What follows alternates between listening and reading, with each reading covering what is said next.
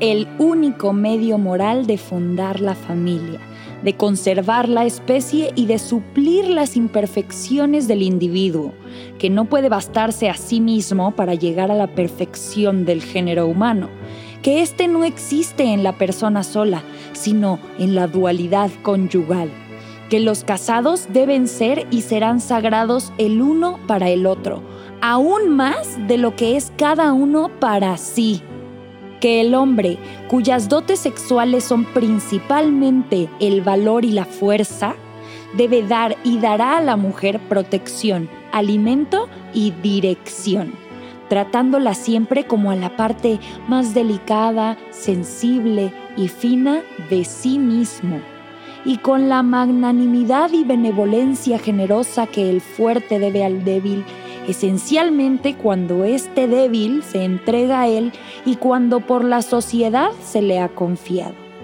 Que la mujer, cuyas principales dotes sexuales son la abnegación, la belleza, compasión, la perspicacia y la ternura, debe dar y dará al marido obediencia, agrado, asistencia, consuelo y consejo, tratándolo siempre con la veneración que se debe a la persona que nos apoya y defiende, y con la delicadeza de quien no quiere exasperar la parte brusca, irritable y dura de sí mismo. El uno y el otro se deben y tendrán respeto, deferencia, fidelidad, confianza y ternura y ambos procurarán el uno para el otro. Al unirse con él, no vaya a desmentirse con la unión.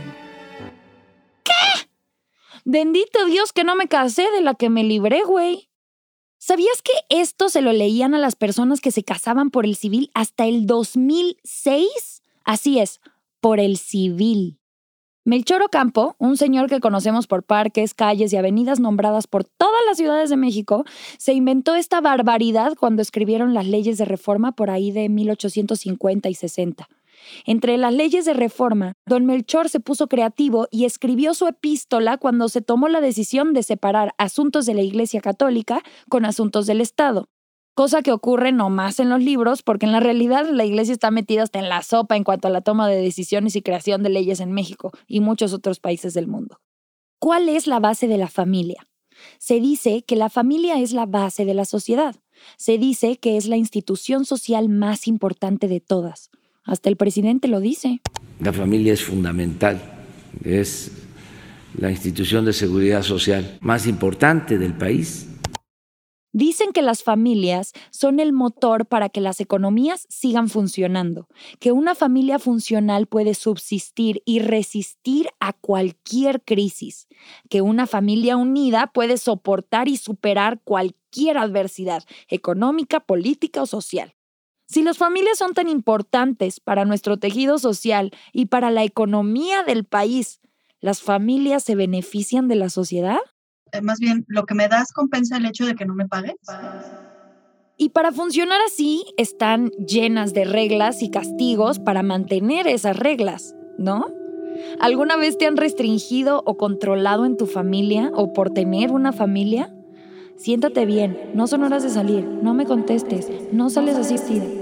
Yo soy María Andrea y esto es Entre tus piernas.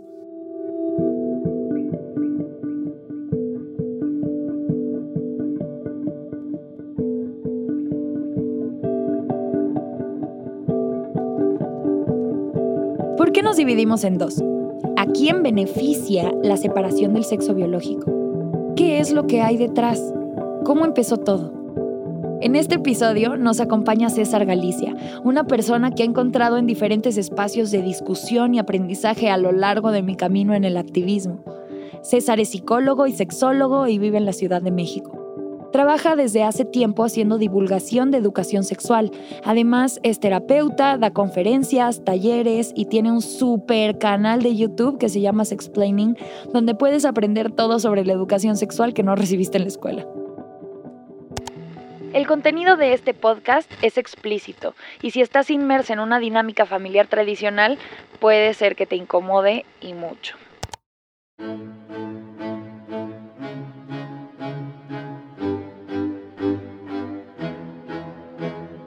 Había una vez una princesa encantada. Encantada porque claramente era virgen, servicial, dulce, tierna, abnegada, bella, obediente y sumisa. Esos eran sus encantos. Después de una larga relación con un brillante, galante, fuerte, feo y formal príncipe, en la cual dicho príncipe le bajó el cielo, la luna y las estrellas, le prometió tierras y la llenó de regalos, viajes y una promesa de seguridad económica de por vida, la princesa encantada recibió una propuesta de matrimonio, con el amor de su vida hincado en una rodilla. Después de que el príncipe hablara con el rey, el papá de la princesa, y éste le diera permiso para casarse con su hija, porque claro, ella no puede tomar sus propias decisiones. La princesa, temerosa y confundida, como siempre, dijo que sí Sonrió y lloró al mismo tiempo como tantas veces practicó frente al espejo. Agradeció haberse hecho el manicure esa semana para que las fotos, igual que ella, fueran perfectas y recibió felicitaciones de su padre, el rey, de quien el príncipe ya era casi, casi el compadre. Ambos hombres estaban muy felices. Vestida de blanco y cubierta por un velo, un hombre la entregó a otro hombre frente a otro hombre para que todo fuera legítimo y en presencia del Altísimo, representado, ensangrentado y en taparrabos de fondo, o sea, Jesús. Les declararon marido y mujer frente a la familia y sociedad, donde por fin dejó de ser señorita para volverse su mujer se registró en papel, piedra y tijera, acta de matrimonio, que se volvieron una familia galante frente a la iglesia y el Estado y se van felices a su nueva casa en su nuevo coche, regalo de ambas familias, donde les esperan los electrodomésticos y artículos del hogar que les facilitarán la vida como regalos de boda. Aún no terminaban de sonar las campanas nupciales, cuando ya llovían las interrogantes por los herederos. En su trabajo le hacen el favor de no cargarle la mano con oportunidades que podrían catapultar su carrera o comprometer su reputación o la de su marido en tugurios donde se cierran los grandes tratos. Al primer embarazo decidieron, el padre y el esposo, que la mejor decisión sería que se hiciera cargo del bebé y de la casa, como son los mandatos divinos. Tres años después, con dos bebés de brazos, hace cuentas para ver cómo comprarse calzones nuevos con lo que le queda del mandado, del dinero justo que le entrega su marido cada mes para pagar sus gastos y los gustos que él apruebe. La princesa, ahora desencantada, sabe que si quiere regresar a trabajar por un sueldo, tiene que dar el extra, darlo todo, y otro 50% más, y por supuesto, sus entrevistadores preguntan, ¿cómo encontrará el equilibrio entre su familia y este otro trabajo? Como es la tradición, le darán preferencia a quienes no tienen la vida de personitas dependiendo por completo de ellas, que tengan más tiempo y disposición para ese trabajo. Su familia le recuerda constantemente mantenerse linda, complaciente y sonriente para que su marido no vaya a buscar a otra y le deje en la ruina. Ella no sabe a qué hora estudiaría de nuevo y se prepararía para el trabajo si se encarga de las comidas, tareas, escuelas, proyectos, vestido y lo que el marido necesite para estar al 100 en su trabajo y sus compromisos. No es que él no ayude, es que tiene otras prioridades. Si pensara en el divorcio, su coche, su casa, sus relaciones, su dinero y su estilo de vida, ahora dependen por completo de su esposo. La mitad de su familia le dejaría de hablar. Y ni qué decir de sus finas amistades que le quemarían de libertina por querer romper con su matrimonio. ¿Por qué querría algo más que el amor de madre y esposa desde que se despierta hasta que se va a dormir? ¿Para qué querría viajar y tener la libertad para hacer y deshacer si sabe perfectamente que alguien más lo está haciendo por ella? ¡Qué ambiciosa! ¡Avariciosa! ¿Para qué querría conseguir poder político, social o económico para ella? ¿Cómo podría abandonar todo el amor y protección de su familia? Y es una protección súper paradójica. Yo cuando he dado talleres de educación sexual a padres o madres, siempre parto, y, es un poco como shock value, ¿no? Pero pues es que es muy útil, como decirles, a ver, un montón de personas que son abusadas sexualmente no lo hablan con sus padres o con sus madres y por lo tanto cargan la violencia sin hacer nada o, o se mantienen en una posición de seguir siendo violentados o violentadas por el mero hecho de que les da terror hablar de algo sexual con sus padres o de algo que entienden como sexual, porque saben van a ser regañados o juzgados o castigados por eso.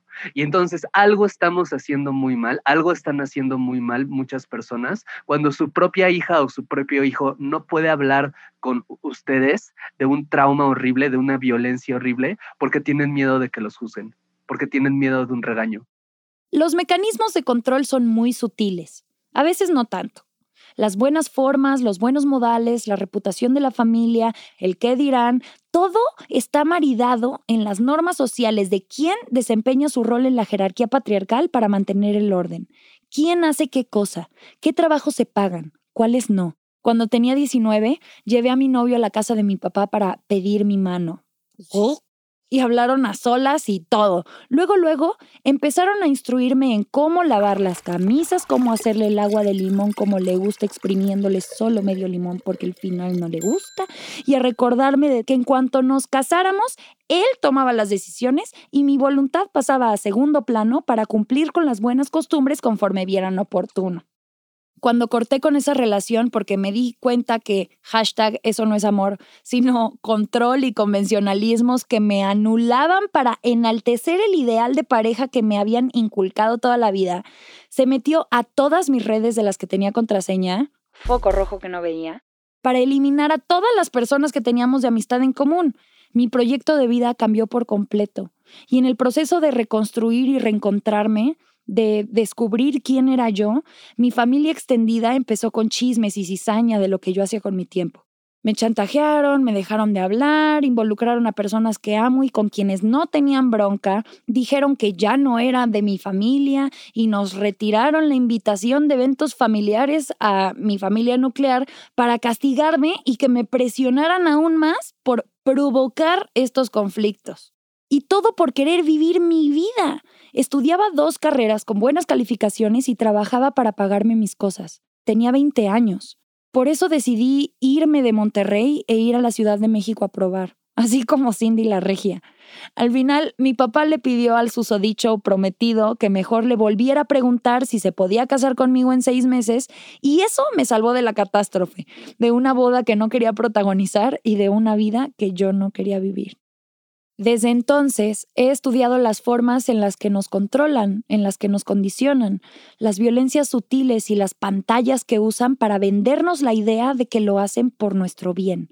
Por eso quise investigar qué hay detrás, por qué se empeñan tanto en mantener esos roles, como la feminidad, la familia, qué es lo que está en juego, quién se beneficia.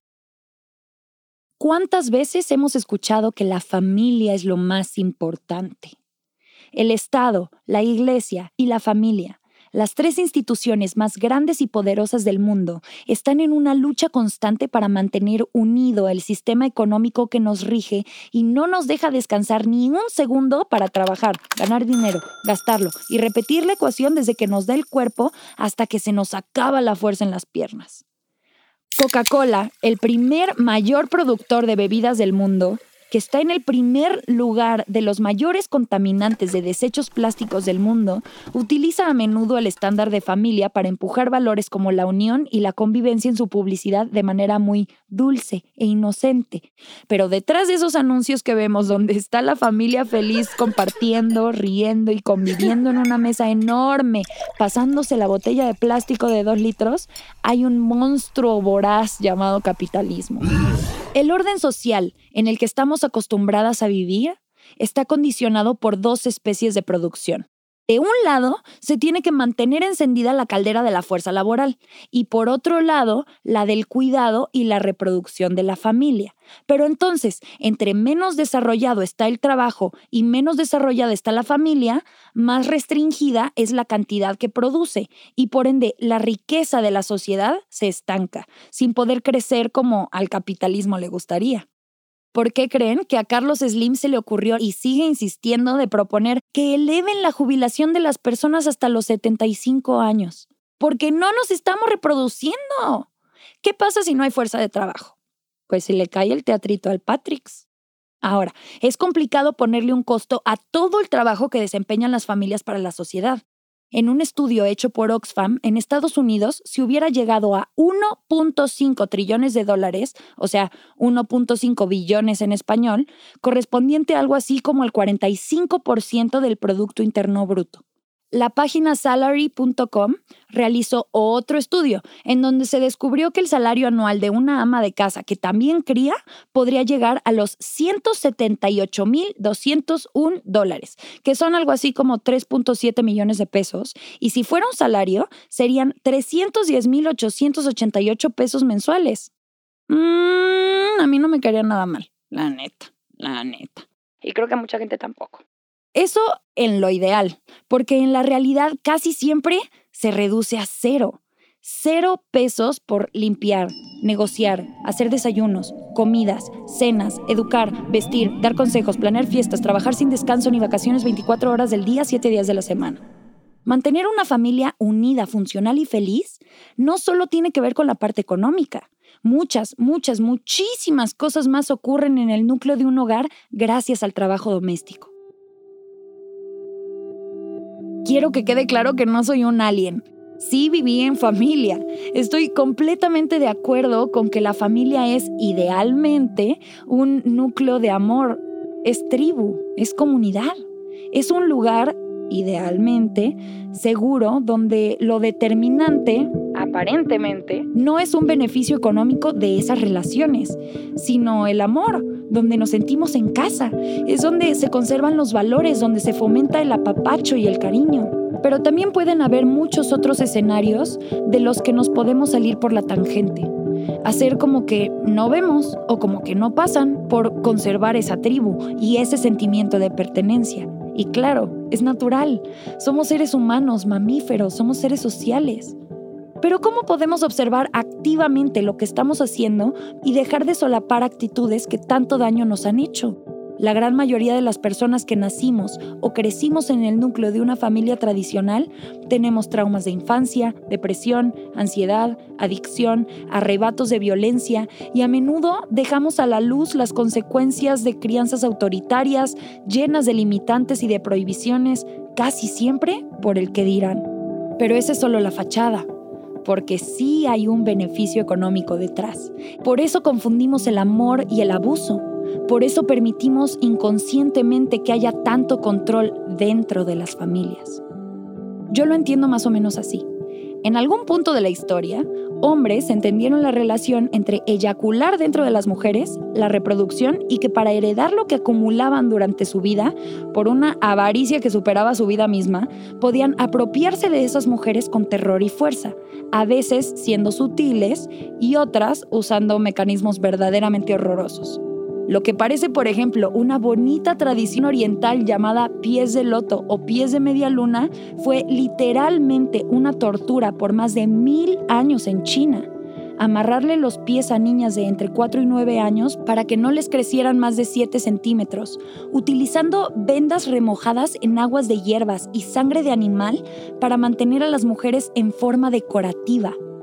¿No les parece una tortura que solo beneficia a unos pocos y que claramente subyuga a las mujeres? ¿Ya vieron la miniserie Alguien tiene que morir de Manolo Caro? Se la recomiendo. Está disponible en Netflix y retrata en la época del franquismo en España la misma pintura. Entonces, si la sexualidad ya no podía ser por placer, sino solo para la reproducción, y por eso el discurso machofascista ahora es que se están cambiando los roles de la mujer, citando directamente al FENEFE. Si del sexo puede tomarse solo el placer sin consecuencia alguna, ¿por qué habría de seguir comprometido con la afectividad, con el respeto a la otra persona y a su dignidad? Mm, ¿Por respeto a la otra persona? O sea, no solo la vas a respetar porque te puede dar un hijo, eso es solo invertir para que te den algo a cambio, sin respetar ni amar genuinamente. Solo entre hombres hicieron leyes, contratos y pactos de igualdad, instituciones reguladoras y observadoras que responden si alguien falta a lo pactado, vigilando y regulando negocios y otros tratos para asegurarse de que nadie abuse de su poder más que el que ya tiene el Estado.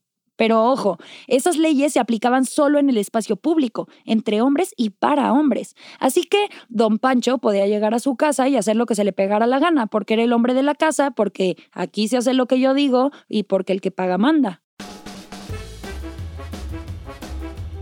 Así es, don Pancho puede y tiene el derecho, según él, de aterrorizar, amenazar, golpear a su esposa, sus hijos y si tenía un perrito por ahí, también a él. ¿Sabías que hasta el 2004 un hombre podía violar legalmente a su esposa? Dentro de la casa y de la familia no hay leyes. Hoy exhibimos la potencia del macho ganador de la doncella por el tamaño del anillo y la cantidad de invitados en la boda.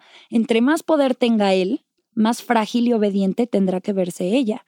La delgadez, ropa delicada, tacones y uñas largas tampoco son coincidencia. Pues me casé contigo para mí, no para que andes enseñando. Perdón. Oye, súbete la cámara, estás enseñando mucha pierna. El hecho de que para poder vivir en amor eterno e inolvidable tiene que ver involucrado en que piden nuestra mano, nos dan un anillo de compromiso para marcarnos y que así todo el resto del mundo sepa que somos de alguien más. Y luego se haga una fiesta para celebrar la unión de dos personas suena mega romántico. Y es la historia que nos han contado toda la vida. Es la historia de las princesas de Disney, es la historia de las novelas de Televisa y de muchas películas de Hollywood. Si la palabra familia viene del latín famulus, que quiere decir esclavo doméstico, y la familia entonces viene a ser el conjunto de los esclavos pertenecientes a un mismo hombre, ¿Por qué la FENEFE defiende la explotación? Parece una facha para seguir perpetuando la estructura familiar patriarcal y burlarse y reprobar cualquier tipo de variación o diversidad. Estamos seguras que esto va más allá de intereses solo morales. Es un engrane más del gran monstruo que es el patriarcado. No podemos esperar que la magia del instinto materno supla nuestras propias carencias como sociedad cuando la carga más fuerte de trabajo, sostener y reproducir la vida, nos sigue valiendo padre.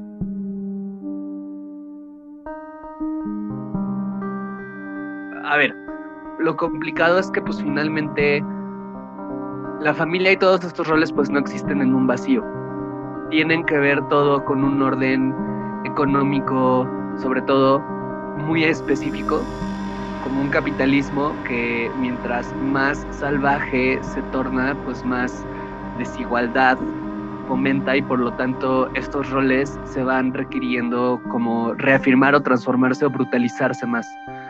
Claro que una transformación pues, más radical de estos roles implicaría una transformación muy radical del el sistema económico porque el sistema económico no puede sostenerse precisamente sin esto que mencionas, los trabajos de cuidado no remunerados que caen en su inmensa mayoría sobre las mujeres. Y también el trabajo de guerra que cae en su inmensa mayoría sobre los hombres. Entonces como que son como dos factores ahí económicos brutales que justo como que de alguna manera están promoviendo estos roles de género que impiden como la creación de familias como más horizontales. Porque de un lado tienes como esta parte como más quizás despreciable, como muchos hombres que creen que el rol de las mujeres es cuidarlos, que es algo natural, que su esposa lo tiene que hacer porque es su esposa. Hay muchos hombres que malamente creen que explotarse trabajando es como esta forma de cuidar y que al hacer eso, como que lo que merecen de regreso es este tipo de cuidado que le prometieron que iba a llegar. Tampoco es la idea que te explotes todo el día en un trabajo para que luego llegues y explotes a tu familia o explotes a tu esposa que además también está haciendo trabajo que puede a veces ser dobles jornadas, porque puede que tenga un trabajo también como remunerado, más el no remunerado del hogar, muchas veces son procesos evitables o prevenibles o disminuibles en su gravedad y que creo que es importante que los hombres veamos cómo la masculinidad nos afecta, afecta al mundo entero con mucha gravedad, pero también nos afecta a nosotros, porque de ahí es como donde creo que podemos hacer este gancho para buscar un cambio, una transformación, un algo, ¿no? Un cuestionamiento cuestionar las violencias de la familia es algo que es horrible porque amenaza la estructura misma de la familia, amenaza la idea misma de la familia, amenaza lo que entendemos por familia, ver eso, ¿no? O sea, como que decir, órale, esto que estaba viviendo es violento, fue violento, amenaza esta sensación de identidad, de decir, si lo veo, me quedo sin familia, me quedo sin este grupo. Se justifican muchísimas violencias a partir de eso, ¿no? De esta noción de que no se debe de cuestionar al poder en la familia, porque como es una institución que nace del amor y que está llena de amor y que solo quiere lo mejor para pues, los hijos o todo esto, entonces todo lo que haga está justificado. Sabemos que hay una parte muy significativa de los abusos sexuales, se viven en familia, se viven en la estructura familiar. Y es precisamente la idea de familia, de no cuestiones a, a tus mayores, de quieren lo mejor para ti, de no te van a hacer daño, de tienen la razón, eso es lo que está detrás, en gran parte, de que no se denuncien o no se reconozcan o no se enfrenten este tipo de violencias. Por un lado, claro, es la unidad que tenemos, pero por el otro está dejando a muchísimas personas en una situación de mucha vulnerabilidad porque no hay recursos para enfrentar ese tipo de situaciones. Gracias a la sociedad civil organizada, hoy ya hay algunas instituciones como la Red Nacional de Refugios, porque el Estado ni sus luces.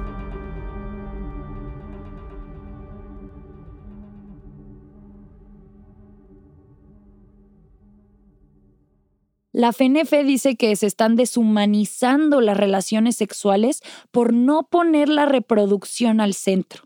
Y es que, claro, como las mujeres ya podemos sentir placer, como la reproducción ya no es el tema central y el único fin para tener sexo, entonces las relaciones sexuales ya no son humanas, porque no es humano que las mujeres sientan placer. Bueno, el chiste se cuenta solo. Si ubicamos la opresión de las mujeres en casa, en el corazón de la dinámica capitalista y la reproducción de la mano de obra, entonces colocamos de lleno a las mujeres en la definición del capitalismo, y se vuelve literalmente una de las necesidades del trabajador, porque sin ella no puede funcionar y entregarlo todo en su trabajo. No es una cosa que es necesariamente buena por naturaleza o amorosa por naturaleza o, virtuosa por naturaleza, sino que es una institución en realidad como que muy neutra moralmente, ¿no? Y que puede nacer ahí como grandes círculos de apoyo y de crecimiento y todo, como también puede haber muchísima violencia que nace de la familia y que en parte la propia idea de lo que es la familia promueve esa violencia en ocasiones. El derrocamiento del derecho materno ha sido la derrota histórica mundial del sexo femenino. El hombre tomó el mando en el hogar también. La mujer fue degradada y reducida a la servidumbre. Virtió en esclava de la lujuria del hombre y mero instrumento para la producción de los hijos. Engels. La familia puede velar muchas violencias, y por miedo a lastimar los vínculos afectivos, a mantener la dignidad y nombre de la familia, no lo decimos. O si lo decimos, hay muchas formas en las que intentan silenciarnos. Si vemos por el interés de las personas que apenas están formando su criterio y sus valores, podríamos prepararnos para la crianza, observar y mejorar los medios de reproducción de la fuerza laboral hasta por el bien de la economía. Creo que Bell Hooks justo decía eso, ¿no? Como de cómo concilias el hecho que las personas que más amas probablemente y que te dieron el concepto de lo que es amor, también fueron las personas, muchas veces fueron las que te violentaron más y que a veces pues no están motivadas por un ideal gigantesco y, súper puro de amor, sino por pues, pasiones más humanas y que a veces no tiene por qué ser tan extremo. Creo que también, por ejemplo, una, una crítica que se me ha hecho como muy interesante es esta idea del, del amor maternal, como que existe un instinto materno que obliga a las mujeres a amar y que pues, ahora sabemos que no existe, que es más que, que es una construcción sociocultural y todo, creo que mete una presión terrible en los padres y sobre todo en las madres, pero creo que en cualquier persona cuidadora, porque pues precisamente plantea un estándar que es imposible que cualquier persona cumpla. Es normal, o sea, es inevitable que cualquier persona cuidadora tenga ese tipo de, ni siquiera quiero llamarlo errores, sino, sino de acciones que, que a veces lastiman porque las necesidades humanas son absolutas y no podemos satisfacerlas completamente y eso es parte de la vida. Y creo que cuando no consideramos eso, pues aventamos una presión enorme sobre las personas cuidadoras que no pueden llenar y eso también pues mantiene ciclos de, de, violencia y de no entender y no pensar en alternativas, como a lo que entendemos por familia, por cuidados, por los roles paternos, maternos, pues brutales cada vez que escuchamos frases como eso se resuelve con educación o la educación se mama, nos remite a un trabajo que alguien tiene que investigar y desempeñar en la esfera privada sin recibir remuneración económica por ello, cuando es algo de lo que toda la sociedad se va a beneficiar. La casa es un lugar que cubre y resuelve muchas cosas que ni siquiera vemos. Es el lugar donde aprendemos a relacionarnos y a funcionar. Todas nuestras habilidades de vida salen del nidito en el que nacimos. Entonces, ¿por qué protegemos los valores de la familia tradicional? El tío que no se casó, la tía quedada, la hermana madre soltera, la prima lencha, el sobrino jotito, el papá que tiene hijos de otra madre, la sobrina que llegó a vivir a tu casa, la abuela que sigue siendo madre, el abuelo que a veces estorba, la hermana que vive con su novio sin casarse, el decentísimo marido que acosa a su compañera de trabajo. ¿Familia? ¿Qué es la familia? ¿A cuál familia están defendiendo? José Arturo Granados. Hay personas que abogan por otros modelos familiares. A mí me gusta mucho la propuesta como de pensar en familias que salgan de la estructura del el matrimonio heterosexual de entrada, pero además de la estructura de la pareja como unidad familiar y poder pensar en otros modelos familiares, ¿no? En familias que puedan seguir cumpliendo esta función como de núcleo básico, de unidad básica, pero que no necesariamente estén sostenidas por ese tipo de relación de amor romántico heterosexual en primer grado, pero pues a veces no, sino que pueda ser como, que quizás mi familia es este, esta comunidad, es este grupo de amigos, es este grupo de personas con las cuales no necesariamente tengo un vínculo erótico, afectivo, sexual, amoroso, romántico, pero que a partir de este tipo de, de situaciones podemos pensar en crianzas compartidas, en economías como un poco más comunitarias, en redes de apoyo como más sólidas, ¿no? Pero pues también está el tema ahí, claramente, de a quién le es posible hacer esto, ¿no? O sea, como quién tiene los recursos para hacerlo, desde dónde vienen, ¿no? Apenas ah, eh, hablaba con una amiga que está haciendo como un experimento como de vivir como en comunidad con otras amigas y como era muy curioso porque pues el pensamiento urbano de la ciudad, de todo esto está como tan arraigado que de repente es como no lograban encontrar formas comunitarias de resolver sus problemas, ¿no? A pesar de que tenían la intención de vivir en comunidad y que eso es algo también bien gacho, ¿no? Como que la noción, eh, o sea, entre lo urbano, lo patriarcal, o todo esto, como desde esta noción de familia, creo que muchas personas, me incluyo, no sabemos cómo formar una comunidad, una comunidad que no sea jerárquica o que no sea como violentamente jerárquica. En Entre tus piernas no queremos abolir la familia Sabemos que el concepto de familia y su modelo tienen cosas muy chuecas que no nos gustan. Queremos y exigimos todos los días que la sociedad, a través de sus normas, sus valores y sus condiciones, deje de asignarle a las personas con vulva los trabajos domésticos y de cuidado del hogar y de deslindar a quienes tienen pene de hacer lo mismo o cuidar por sí mismos el cuidado y socialización de los hijos y tareas domésticas de manutención cotidiana son trabajos de toda una comunidad. Queremos que cuando nazcan las siguientes generaciones, que un color no defina cómo debemos sentirnos, cómo tenemos que pensar y actuar por lo que traemos entre las piernas. Queremos poder construir desde el amor, desde la comprensión, desde la ternura y el respeto a decidir lo que hacemos y lo que no hacemos. Reproducirnos solo es una bendición cuando existen las condiciones para darle a esa nueva personita todo lo que se merece. Sustento, amor, derechos y oportunidades. La familia no solo son vínculos de sangre, sino con quienes decidimos formar una tribu, un equipo. Si queremos garantizar que todas las maternidades y paternidades sean elegidas y deseadas, tenemos que hablar de aborto. Hay una infinidad de motivos para hablar de por qué el aborto debería ser legal y gratuito para todas las personas, y no solo una cuestión de privilegio para quienes pueden pagar el procedimiento en una clínica privada. Maternar implica estar lista económica, emocional, mental y físicamente. Estoy encontrando la forma de criar colectivamente. Primero encontrando mi tribu con quienes quieran compartir conmigo y construir una forma de vida donde podamos reconocer, repartir y retribuir por el trabajo del que colectivamente nos beneficiamos. Genuinamente y de todo corazón me interesa rescatar lo más hermoso de la familia para enaltecerle, reproducirle y encontrar alternativas para lo que no estamos queriendo ver que nos hace tanto daño. El motivo por el que el 70% de las personas en Jalisco sobreviven a abuso sexual infantil sin que eso sea un dato conocido o desemboque en campañas contundentes para erradicarlo.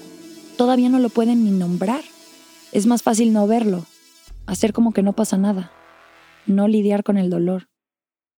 Hay mucho por aprender, hasta ahora poca gente se ocupa de la inteligencia emocional y capacitación de quienes crían. La organización Niños de Ahora da información y formación increíble para quienes se dan cuenta de esto y deciden tomar cartas en el asunto. Cuando yo tenía 16 años, fui abusada sexualmente por alguien conocido de la familia. Y fuimos a hacer la denuncia. Mis papás me preguntaron si yo quería hacerlo y les dije que sí. Cuando llegamos al lugar, las personas que atendieron mi caso de primera instancia al conocerme me dijeron, ¿y por qué no te defendiste? Y eso a mí me dolió mucho. Se supone que es un lugar seguro para ir a levantar una denuncia y ellas no les importó, simplemente me juzgaron de primera instancia. Y mi historia no es tan triste como la que tuve que ver, porque al final del día llegaron seis chicas más a denunciar y yo fui la única que siguió con su proceso legal. Se me rompió el corazón a ver cómo muchas familias llevaban a una niña, literalmente niñas, no creo que ni siquiera mayores de la edad que yo tenía en ese entonces, a denunciar por su primo, a denunciar por un tío, por un abuelo, por un hermano, por alguien de la familia. Verlas todas tristes, sumidas en un dolor tan grande y ver cómo a la hora venía la familia a decirles que no lo denunciaran. ¿Qué te pasa? Es tu primo, es tu tío, o sea, estás loca Eres una tonta si vas a denunciar, tú vas a romper a la familia. Tú vas a hacer que se rompa nuestra familia. Y ver cómo tan tristes por mantener el machismo de sus casas, de entre sus familias, tenían que regresar y no terminaban nunca el proceso. Se sorprendieron mucho cuando se dieron cuenta que yo fui la única que terminó el proceso legalmente. Y se no te das cuenta cuántas niñas no sufren por lo que ha pasado en su casa y sin embargo tienen que seguir viviendo con esas personas porque son familia.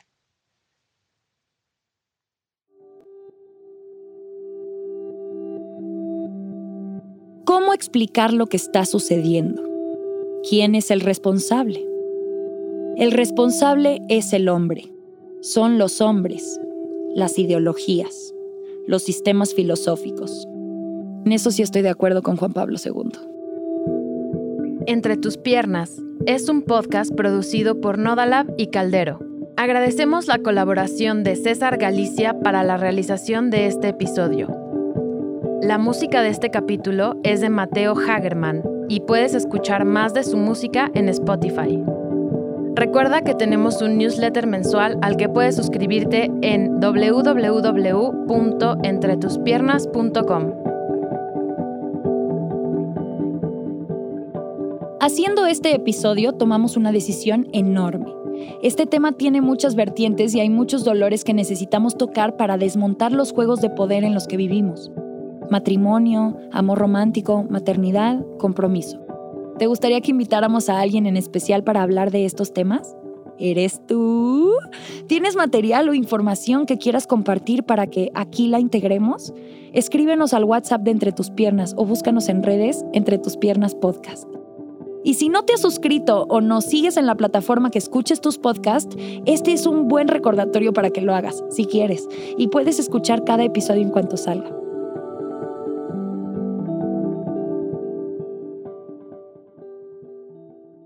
Ah, ya, es que pensé que ibas a Sí, ya, cortar la grabación ya acabó.